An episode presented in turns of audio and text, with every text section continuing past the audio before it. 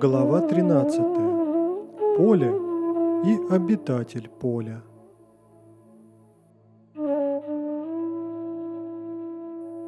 Арджуна. А теперь, Кришна, я хочу узнать о материальной природе и духе, о прокрите и пуруше, о поле и обитателе поля. Что есть знание? Что нужно знать человеку? Шри Кришна. Это тело называется полем. Мудрые говорят, что есть обитатель поля. Я пребываю в каждом живом существе. Я тот, кто обитает в каждом поле. Тот, кто знает, что есть поле и есть обитатель поля, обладает высшим знанием. Я расскажу тебе, что такое поле и откуда оно взялось, как оно изменяется и какова его природа. Я расскажу тебе также, кто такой обитатель поля и в чем его сила.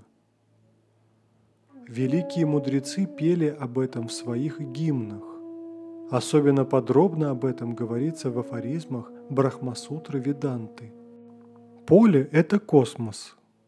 Он состоит из пяти элементов – земля, вода, огонь, воздух, эфир, затем самосознание, разум, непроявленное, состояние материи, одиннадцать органов чувств и пять сфер их приложения, а потом желание, отвращение, радость и горе, само материальное тело, его сознание и убеждения – вот что такое поле и все, что в нем происходит.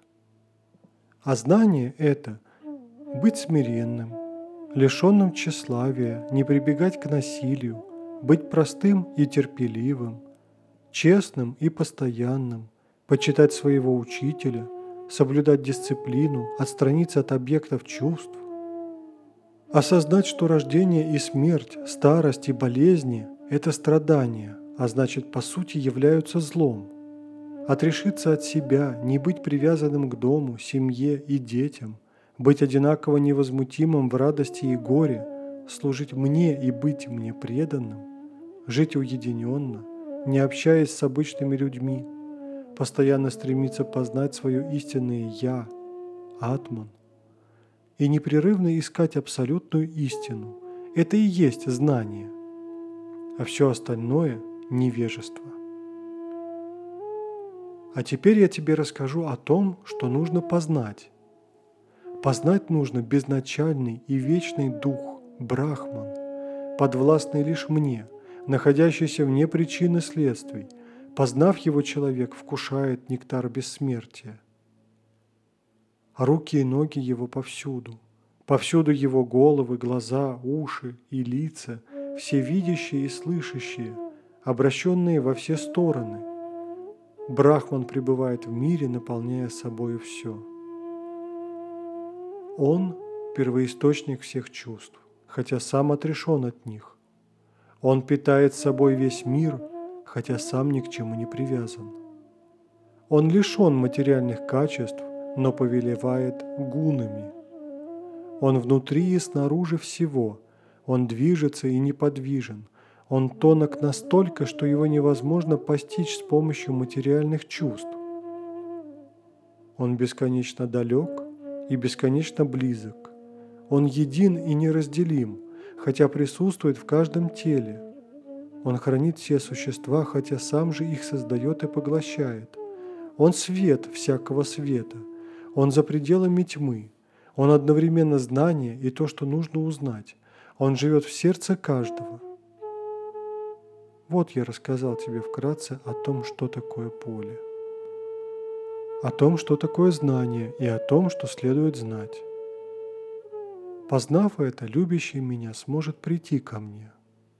Знай – что Прокрити и Пуруша, материальная природа и дух, были всегда.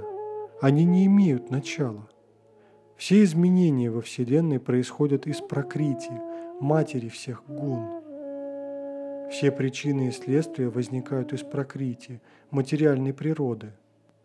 А причиной того, что мы можем испытывать наслаждение и боль, является дух, Пуруша – Пуруша, пребывая в материальной природе, наслаждается гунами качествами, порожденными этой природой. Привязанность к этим качествам – причина того, что Пуруша рождается в хорошем или плохом теле. Пуруша – высший дух, пребывающий в каждом теле, повелитель тела, он – наблюдатель. Он направляет все действия и наслаждается их результатом. Он трансцендентен.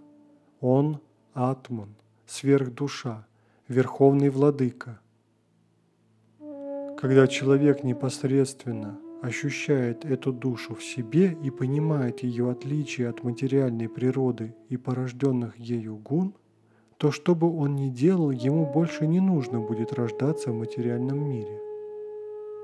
Одни постигают сверхдушу в себе, занимаясь медитацией.